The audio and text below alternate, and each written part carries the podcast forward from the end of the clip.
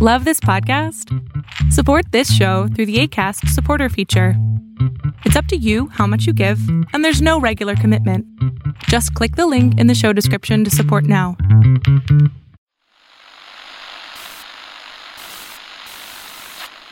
Nine, twelve, ten, twenty-eight, two, twenty-three.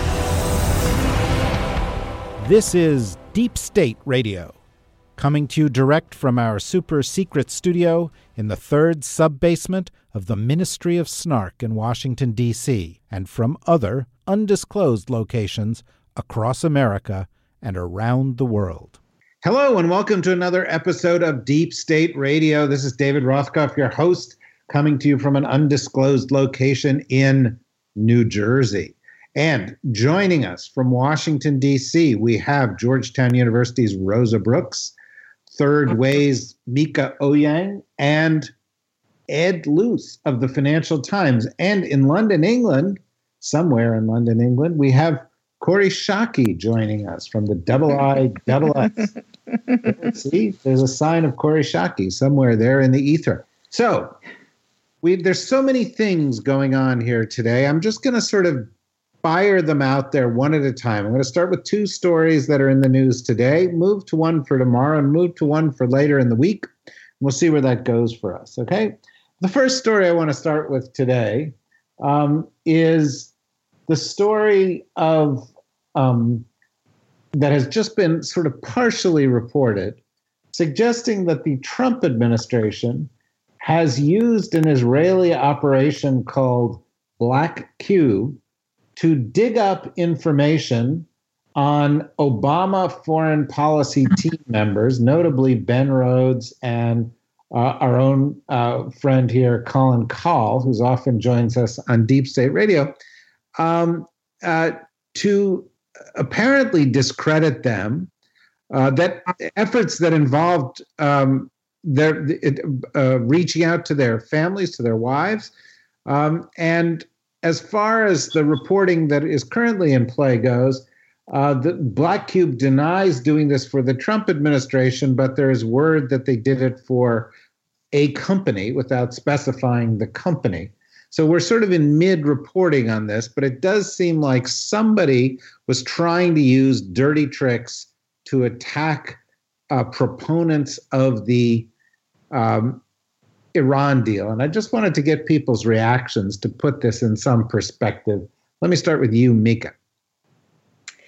So, this story I feel like has the potential to be quite significant if it was as originally reported. But as you note, I feel like we've got a lot of pieces of this that are still um, ambiguous as to exactly who hired this firm. We know that this firm was used to try and investigate and discredit some of the Harvey Weinstein um, supporters. And if it was in fact hired by Trump administration officials or even his aides, it violates a really long-standing norm that uh, U.S. intelligence services don't use foreign intelligence services to do things that they can't do, specifically collect information on Americans. And so that is a really big um, problem if, in fact, the Trump administration was trying to use information, especially to discredit political opponents. Um, but again, we still have a lot of information still to come on this story. Um, it does seem that if, in fact, it is true, uh, that it raises a few questions like who paid for it, who oversaw it, what was the purpose for it, if a company was involved, what company was involved, and if this incident occurred regarding these two individuals, were there other incidents? Kori, what what how, what was your first reaction? My first reaction was uh, that why are they doing this? They ought to attack the agreement on its merits. Uh, there are plenty of good reasons not to like the uh, JPCOA, JCPOA. I always I always transpose those two letters, and you don't. You you missed you, you, you missed the last episode in which Rosa turned JCPOA into a song. That's our Rosa. the, the, re- the refrain of which we just heard in the background. Fantastic. Um, so, lots of good reasons uh, to militate against the Iran nuclear agreement, uh, and I'm I think it's disgraceful and dangerous that they are doing opposition research and and trying to make personal invective the way that you destroy the Iran nuclear agreement. Uh, absolutely true. Ed, we seem to have the juxtaposition of this news with the president's announcement um, that tomorrow, that we're recording this on Monday, on Tuesday at 2 p.m., the president will announce his stance on the JCPOA, or as Rosa would like to call it,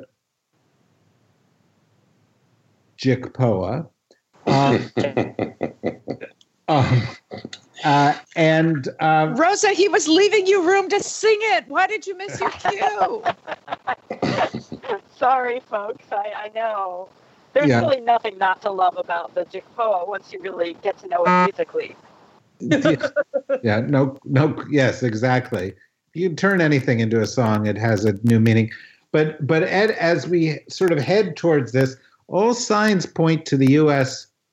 Um, pulling out of it, despite you, you know, the protestations of the number one spokesperson for your native land, um, your doppelganger, Boris Johnson. I very, very nearly terminated the call when I heard your doppelganger, but but I rose above it. Um, I'm a professional. Um, so yes, Boris Johnson, of course, unlike uh, unlike Macron and Merkel, didn't get to see President Trump, so he appeared on Fox and Friends to ensure he would have the president's undivided attention um, on Monday morning, and he uh, penned a, a New York Times op-ed.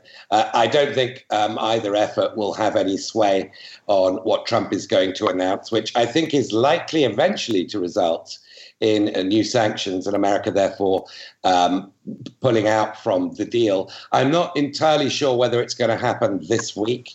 Uh, I, think there is a lot of a lot of countervailing voices, not just from Europe, but within the administration, from the Pentagon and other places, that this is going to cut into the all important preparations for the summit with Kim Jong un, and that Trump is a past master of announcing something and then kicking the can down the road for a month or two, and he he can do this for another couple of months. But the uh, the um, the Black Cube, the um, the, the the Israeli um, uh, private investigative company hired by a private company, uh, perhaps, or by something more direct, directly affiliated uh, to the Trump campaign, It's something we need to know more about. When they say a company, do they mean you know uh, uh, General Electric, or do they mean the Trump organization, uh, or do they mean an Israeli company, perhaps? Um, that uh, you know has has an interest in um, in this deal being um, uh, uh, being unraveled. Uh, it's it's a very interesting story, but it's frustratingly vaguely sourced. Well, it's, it seems it does seem to be early days, although there have been throughout the um, the the past few months efforts um, by some folks in the White House to go after these uh, Obama officials, and then this is compounded by the fact that the president tweeted as recently uh, as today an attack on John Kerry for being out there uh, meeting with former counterparts, uh, and and the president I thought had the kind of uh, lack of self awareness to suggest that perhaps Kerry, in doing this, was in violation of the Logan Act, uh, which, of course, was the you know the very very first thing his administration did, uh, even before becoming uh, president, was violate the Logan Act.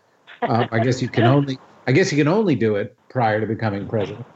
Um, uh, and Rosa, I'm just wondering what what what what your sense is of of where we go next with this here in the U.S., um, particularly if, as we discussed last week, and as seems to be now the stance of Iran and the Europeans, the rest of them just say, uh, okay, they're gone. We'll just keep going. Yeah, I think that's exactly right. I mean, I don't see that they have any alternative to doing that. I mean, that's what else can they do, right? Other than, as we discussed last week, pretend it's like somebody who burped at a state dinner and politely pretend it didn't happen. Um, so, you know, we'll see. Uh, I think I think as we as Ed suggested as well, odds that Trump somehow kind of punts this down the road a little bit further remain fairly high. Um, on the on the issue that we started with, the the possible uh, effort to gather dirt on Ben Rhodes and our very own Deep State Radio friend Colin Kahl. Um, we're going to wait, have to wait and see what else comes out. But all I can say is good luck to them. I knowing both uh, Colin and Ben Rhodes, I think the the major criticism that you could level at them is that they they have insufficient dirt to gather. Uh, there, there ain't nothing there. These guys are going to get really bored. Uh, can you imagine? Can you imagine your job being to dig up dirt on Colin Kahl? It sounds like it's based on what we've heard so far, and this is of course unsubstantiated. Their efforts to go after Colin Kahl consisted of having somebody phone his wife and ask to talk to her about charitable contributions to their children's school, which really doesn't sound like a rich, rich vein uh, of dirt or anything else. Especially not in the Trump era. I would know it if someone would, in fact, though, if they're going to dig up dirt on Colin, I would like some insights into his playlists. But you know, that would. Be- well, you're making well, it, to the fact that he has got to be one of the nerdiest DJs around. That's right, and That's and, right. and people probably don't realize that Colin is also a DJ, but but yes, he is. Um, but that's about as exciting as it gets, guys. And, We're and nerds. Ben, we don't, ben we don't Rhodes, do dirt. Ben Rhodes is not the kind of whatever criticisms you can legitimately level at Ben Rhodes. He is likewise not the kind of person who's you know running some money laundered funded harem for himself, you know, in, in, in Central Asia. Mm. It, it is very much a kind of Trump Trump folks being unable to imagine that everyone is not just like Indeed. them. You know, the I- I assumption really- is that everybody's paying off porn stars, but I, I really have sure to say Colin's that you know, you know, Kori always uses this expression. That's a visual visual I could do without. But I, I, I have to say, I I wish they could come up with evidence that Ben Rhodes was running a harem in Southeast Asia or something like that. Oh no, I really don't. Just- I just, Oh, David, that's beneath no, no. It just I to did me not it would that be so such a twist, you know, such a change of pace. Um, it, it would be surprising. right? It's not. It's just, Well, he's got a book coming out. Ben Rhodes is about to release his book, of course, so it will probably That's help. right. Maybe it's a tell-all. Yeah, Oh, for Christ's Oh. sake. I yeah. I think that is. we all that'll be- already have heard too much from Ben Rhodes. yeah, I'm, I'm, I'm sure. Yes, there's no Well, question. we, we we could have a whole episode about Ben Rhodes, um, but I'm almost certain that no matter what else we might come up to say about him, it, it's not going to involve porn stars. Uh, God, I hope so. Mieke, um, Yeah. one of one of- the things that we seem to be getting at here is we try to have thoughtful analysis, is that if the Trump administration is going to go do character assassination, they shouldn't target nerds. And I'm just I'm just wondering what your view is on this. Yeah, I think that that's right. I think that they may not actually know any nerds, given the kinds of people that they bring into the administration and the kinds of scandals attached to them. It's like we're entirely two different species of people. I don't think that they understand that a scandal for most wonks is that you forgot to bring your reusable bags when you went to the grocery store, and not that you had a, a retainer to pay off porn stars on behalf of your boss. Um, Well, that's true. It's because they're it's because the one nerd they have in their administration, Stephen Miller, spent his entire childhood pulling the wings off of insects and harming small animals. Which, I'm not sure he actually goes to a grocery store. He seems to subsist off of like shadows and darkness. yeah. Um, so, well, okay. Let's let's move on to another story of the day. This is just a smaller one, but I would like to touch upon it in passing. I thought it was kind of interesting for the nerds who follow the, the foreign policy world, um, uh, Kori, um, to to have Oliver North, a, a, a wonderful name from our collective past, um, um, picked to be the president of the NRA, which raises the specter or possibility that a Cold Warrior, who ultimately was convicted of crimes, although they were later vacated for being a Cold Warrior, will now be the head of an organization as it faces charges of being on the payroll and a tool of the Kremlin, um, which is, you know, again, it's sort of a beautiful circularity. But I was just wondering, you know, what what do you think of the return of Oliver North to our national dialogue? Well, I hope he takes the mantle at the NRA early enough that when felony charges are prosecuted against that organization for accepting Russian money clandestinely and seeking to influence American elections, that he can he can turn a hat trick, right, and be be a felon twice over, because um, because that seems to me perfectly fitting for somebody who failed to respect the rule of law in our country once before. I have a general Schake's theory of civil military relations is that any veteran who leads with their rank as though they were still on active duty ought to be greeted with skepticism. All right, they are they are hiding behind their military service instead of arguing about what they're going to contribute going forward. And so I think anybody who does as retired Lieutenant Colonel Oliver North does and and leads by calling himself Lieutenant Colonel Oliver North, although he has not been on active duty in 30 years or so. Uh, you know, it's a sign that they are trying to hide behind the public's respect and affection for the military in order to do damage to that very reputation. Um, it does raise the the, the prospect uh, that the new slogan of the NRA would be the only way to stop a bad man with a gun is an organization run by bad men with guns.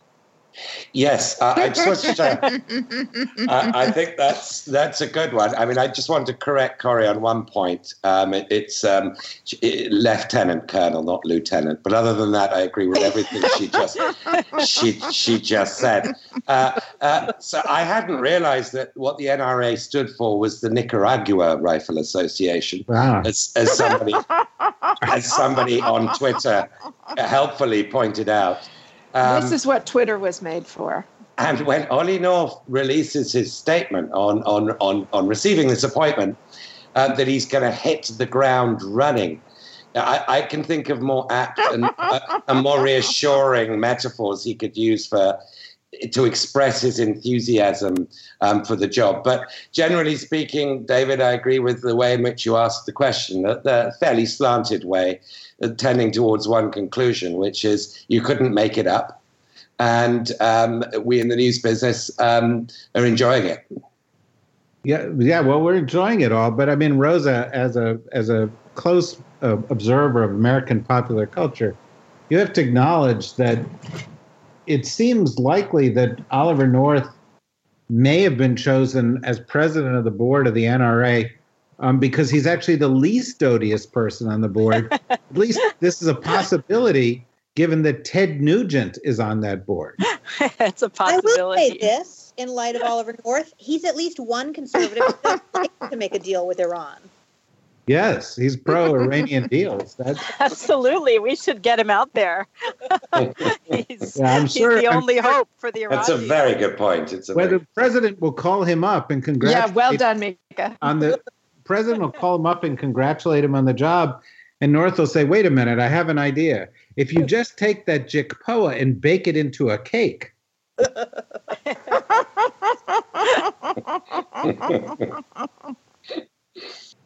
Well, David, I'm I am old enough to remember when the Russians were our enemy, but but maybe Oliver will forget that whole unsavory episode when we didn't like them and and he'll be the Kremlin's friend as the NRA has already become and we will have world peace. Um, well, the, I, this, that's where we're going as a country. Even you know, I thought in one of the sort of you know, there's sort of we, we, this is you know podcast for sort of Washington insiders, I guess. And as as in one of these moments that you really particularly have to appreciate in Washington, the president's wife, who is in hiding, you know, comes is is slated to go and make her announcement, which she just did uh, in the time we're recording this, about her agenda which by the way is against cyberbullying and about being nice to people which you know right. Kind of ironic. I hope she starts at home. And and it's got a bunch of ugly subtext by the way you know like the president has to stand up to compliment his wife and he reads from prepared remarks because he can't think of anything to say.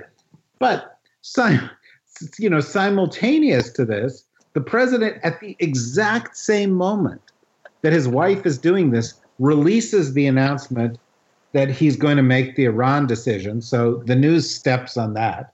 And simultaneously, the White House is having its press briefing at the same time as, you know, they couldn't give Melania 15 minutes of un, you know, no, no competition.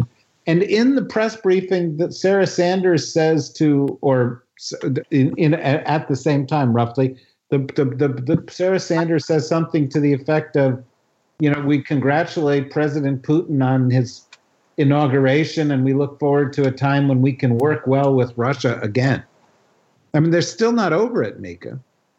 No, they're not. I mean, I, I find it shocking, right? I some part of me suspects that everything that Melania does is actually a subtweet aimed at the president. That she's not. Oh, interesting but like that the Beyonce hat, the pussy bow blouse, the anti-bullying campaign are her sort of quiet acts of subversion of what he is, and maybe that's why they don't want to give her the time. Yes, when she made the announcement that she was particularly going to take a strong stand um, uh, against kids participating in government corruption with the Russians, I thought it was a little heavy-handed. That's just her being a stepmother. yeah, yeah, right. That was her survey. Well, okay, so let's let's shift a little bit further into the week. We've talked about Monday and we've talked about Tuesday, where there will be these the this Iranian announcement, which we talked about at some length the next week. On Wednesday of this week, um, the president's nominee to be head of the CIA um, uh, is going to have her time in front of the United States Congress. There are reports that as of late last week, she was thinking of withdrawing because of the controversy around uh, her involvement with um, torture and uh, or enhanced interrogation methods, as we like to euphemize about it, uh, and that her fear that the debate would once again cast a bad light on the uh, Central Intelligence Agency. I want to start as we go around again with you, Mieke. Tell me what your view is on this. So I think that Gina Haspel's nomination is really problematic for a variety of reasons. And one, it's just the CIA has been trying to close the door and walk away from this episode, which is a very dark period in their history. By putting her up as the nominee, there's no question that we're going to refocus on what the CIA did, who approved it, what was done, and how horrific was it, and what was the internal battle inside the agency.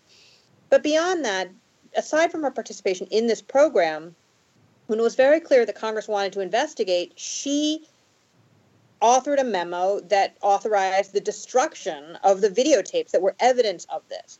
So, A, she was not only complicit in the activity, but she was part of the cover up. And I think what that, that says about her and her character is that she will very loyally serve the political leadership that she has.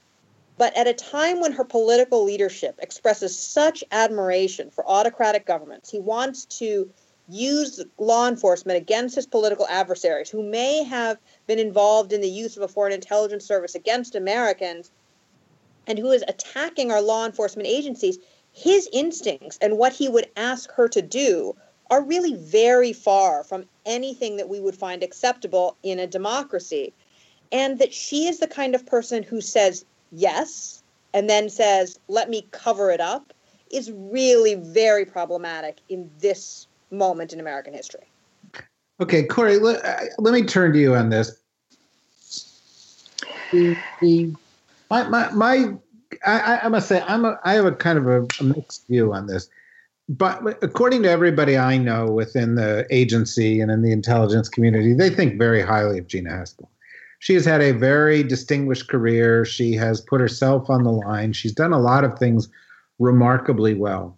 Uh, and in fact, in a different country led by a different person, and this kind of echoes a bit what Mieke is saying, it, she might be a, a, a, you know potentially, with one exception, a good nominee uh, to be head of the CIA. She is certainly a very very well qualified nominee to be head of the CIA, but there presumably are lots of people who are qualified for these top jobs.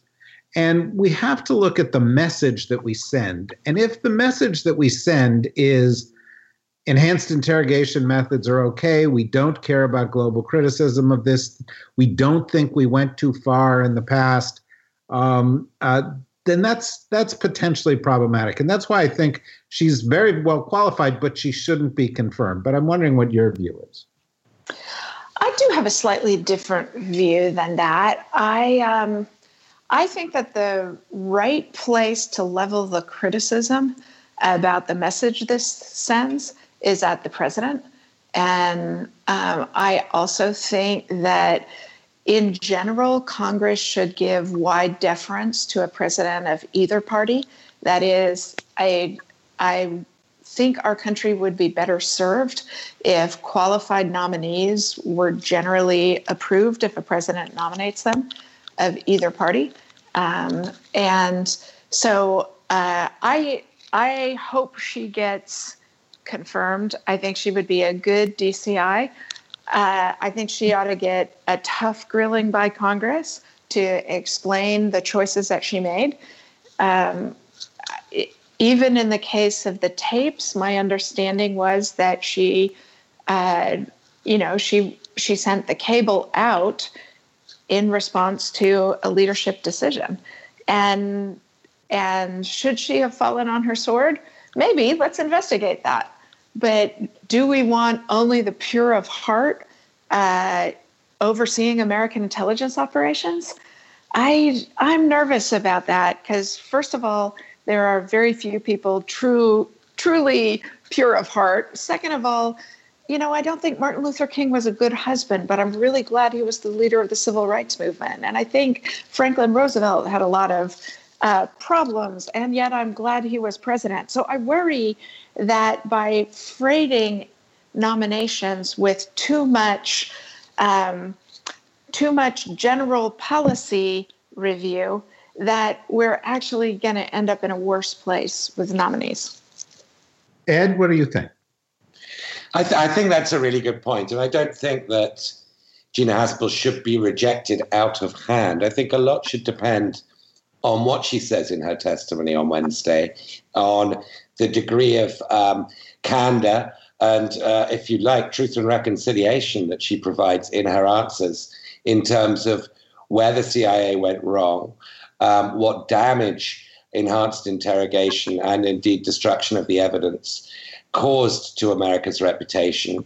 And in answering the letter sent by you know, the more than 100 retired um, uh, military people who are opposing her nomination, it is worth, you know, it is worth stressing that people who are very critical of Trump's um, uh, power overreach, who are very worried about um, Trump's um, uh, constitutional um, tramplings, um, such as John, John Brennan, um, and other former CIA directors, people who do know Gina Haspel well, have countered that letter from retired military, um, uh, from retired generals by, by warmly endorsing her candidacy, candidacy uh, her nomination. So I, I think that a lot really does ride, and I suspect in practice will ride, in terms of a stray Democratic vote or here, uh, here or there that she needs to get above 50 um, on, on the quality and candor of her answers um, um, at her testimony. You know, can I, I leap in with one other? Um, I'd also which, like to join on this one. Yeah, no- okay, Rosa, you take it. I think you and I are going to the same place, which is generals opining on well, CIA no, heads. no. Actually, I I, I want to go back a little bit further to something else that you said, Kori. Um, I- you're you're you're of course correctly note that Martin Luther King and Franklin Roosevelt uh, certainly had some character flaws. They were both, uh, you know, Martin Luther King was an adulterer, et cetera, et cetera. But but adultery and torture are I don't think go in the same column in terms of uh, level of wrong, right? One is a private wrong, the other is a public wrong, and torture also at the time it was done. Uh, m- part of the reason that the, the, the retired military officers are objecting to this is that it was pretty clear that at the time it violated both U.S. and international law, not to mention being pretty obviously immoral to anybody who thought about it for like a millisecond. You know, and, and so I don't see this as just a little peccadillo, nobody's perfect. You know, on the one hand, there's lots to like about Gina Haspel. Uh, I, it would be fantastic to have a woman CIA director. And also, I think that the, the, the best that can be said about her, the best that is being said about her, is that she's a professional who is not an ideologue, unlike most of the people Trump surrounds himself with. She's not an ideologue. You know, she's sort of a good soldier. She follows orders. But, you know, there are two categories of, of people who contribute to really horrific stuff in the world. One is the ideologues, and the other is the, you know, the good men who remain silent uh, and allow the triumph of evil. And, and the fact that she's not an ideologue is not very comforting when, in fact, in, in the face of orders that were illegal at the time, uh, would be illegal if given now. Um, you know, that she clearly, not only did she not say, no, guys, I will fall on my sword, and there are people who did fall on their swords over that, uh, particularly in the military, but she went along with it. She said, okay, you know, if that's what you want me to do, that's what I'll do. Um, and I don't think that's okay. You know, I don't think that's as bad as being the one who said, "Ha ha ha, let's do it." You know, I love it, uh, but I think it's pretty bad. And you know, quite frankly, our obligations under both prior U.S. law and international law would be to prosecute the people involved with those actions. We, as a nation, have chosen not to do that. President Obama chose not to pursue criminal prosecutions, but we have not. Not only have we not had prosecutions, as as Ed alludes to, we haven't had any sort of truth and reconciliation process. I don't think she gets a pass on this. I think it's just too much of a big deal. She wasn't. She wasn't a low down person who had no power to object. She was sufficiently high up that she absolutely had the power to make a difference. There are plenty of people who did speak out in both political parties at the time and afterwards. Uh, you know, I, I think that she is you know, unfortunately, because in so many other ways she's a very appealing person. Uh, but I think that's the breaks. You know, you you go along with something that is a violation of U.S. and international law and clearly immoral in a big way, not a little way. Um, you know, you don't get to be the head of the CIA. Yeah. Well, let me let me Mieke, let me take this question a step further because it's not occurring in a vacuum. Uh, and in fact, in his defense of Gina Haspel, the president of the United States um, tweeted out that um, he, you know, that it was that people were criticizing her for being too tough on terrorists, and and the clear implication was that she wasn't too tough on terrorists, and that what was going on was okay. And so, you know, it's not just that she's done these things and destroying the evidence is the thing that has more people upset, actually, I think, than following orders. But but it's that she she she would be the head of the CIA for a president who once again thinks this kind of behavior is okay. Right. And I think that even in the administration that did authorize these activities, there was a recognition that this was a moral wrong, but potentially a moral wrong that was necessary for a broader national security purpose. And there's no sense of that at all in what the president's saying. He's not even acknowledging the immorality here. I think that that's a real problem. But the other thing is that I think that this decision is coming against this backdrop and this concern that no one good will serve in the Trump administration and that they're left with either ideologues or people wholly unqualified. And she's neither of those things.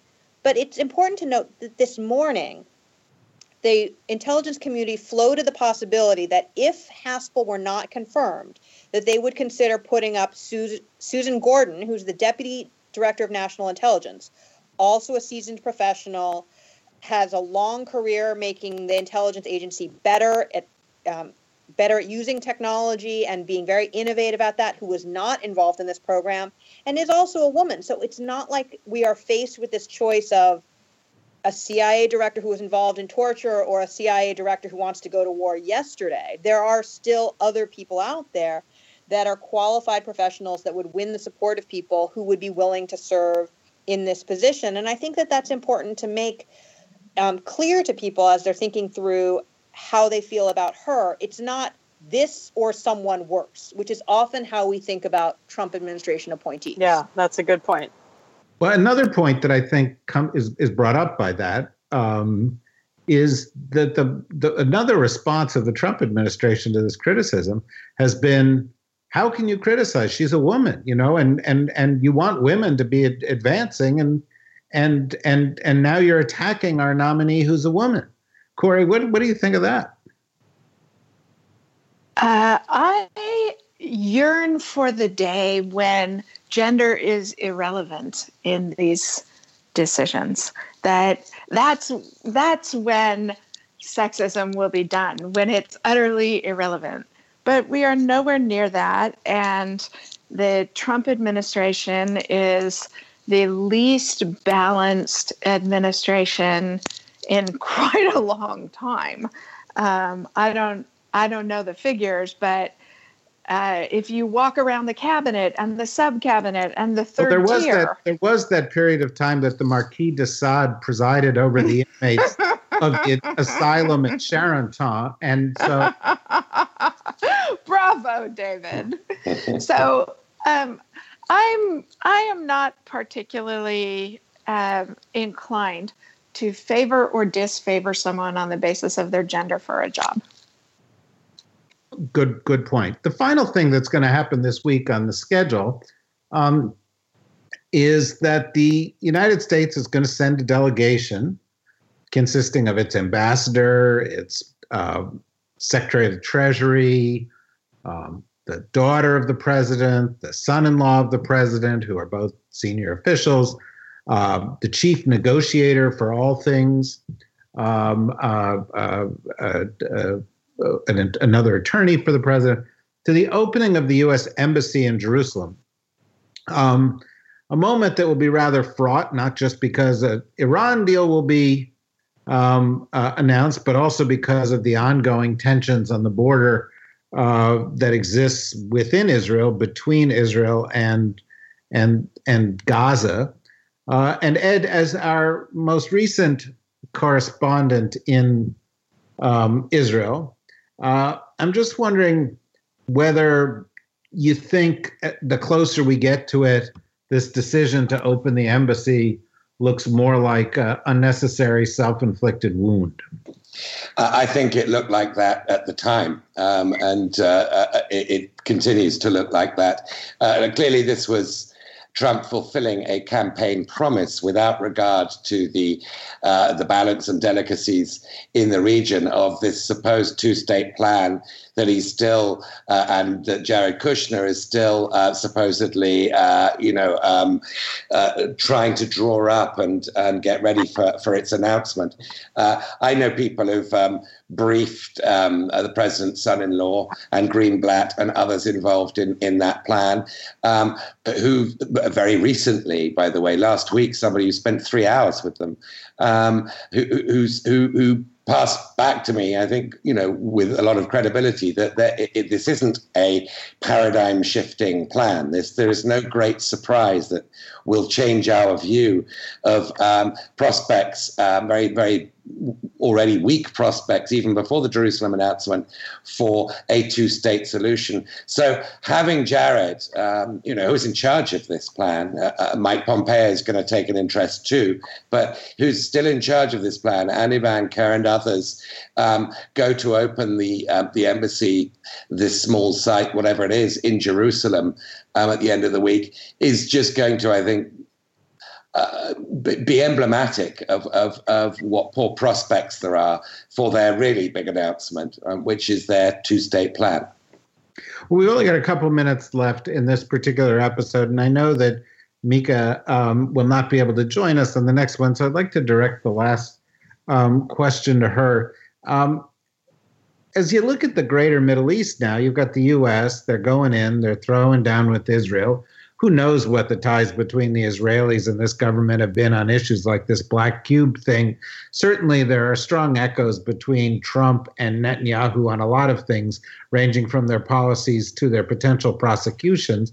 Um, the uh, the the Israelis are now saying the Iranians are teeing up missile attacks on them uh, from Syria. The U.S. will have pulled out of the JCPOA, and while things may remain normal, it's certainly going to increase tensions um, with the Iranians. As we discussed in our episodes last week, the U.S. has moved special forces to the border in in Yemen. Um, it seems to me like the Middle East is about to get more dangerous for a protracted period of time. And this means, you know, higher summer gas prices, but I'm wondering what else it means to you. So, uh, what I feel like is happening right now in the Middle East is a shift in the United States' sectarian preferences in the Middle East from being anti Sunni in the wake of 9 11 to being anti Shia now and realigning its security priorities without much conversation about that to the American people. And it's all been sort of masked under this ban of counterterrorism. But we don't really have a lot of sense that the American people are behind this kind of shift, that they really want to confront Iran. There's no authorization for that. And we're not being straightforward with people about what it is that we want to see in the Middle East and how we intend to achieve it. At a time, as, as you say, if it gets a lot more dangerous and unstable in the Middle East, and the U.S. is actually forced to either commit um, troops or weapons to the Middle East or funds, I'm not sure that we have the consensus in a democracy of people thinking that this is the right thing to do. Um, well, a good place to tie this up. It's a busy week that we are looking ahead at, uh, and we hope you all will join us for our second podcast of the week when we discuss um, uh, how some of these things have turned out and some of the other big issues that are bubbling up. And we hope there is no cause to have a third emergency podcast because something has gone off the tracks. In the meantime, I want to thank Mieke. I want to thank Kori. I want to thank Ed. And I want to thank Rosa for joining us. And I want to urge all of you come back soon. And while you're at it, you know, you can keep sending in those good acronyms from last week. Uh, I think four people, um, one one mugs for sending in their favorite acronyms, and one person at least made up a new acronym, which we certainly like. Uh, so keep those, uh, you know, cards and letters and tweets coming because we like sending out deep state swag to our deep state nerds who we love. So, bye bye. Deep State Radio is a production of the Deep State Radio Network, a division of TRG Interactive Media. Our podcast today was produced in cooperation with Goat Rodeo Productions and was supervised by Ian Enright. Join us again for another episode of Deep State Radio. If you don't, we know where to find you.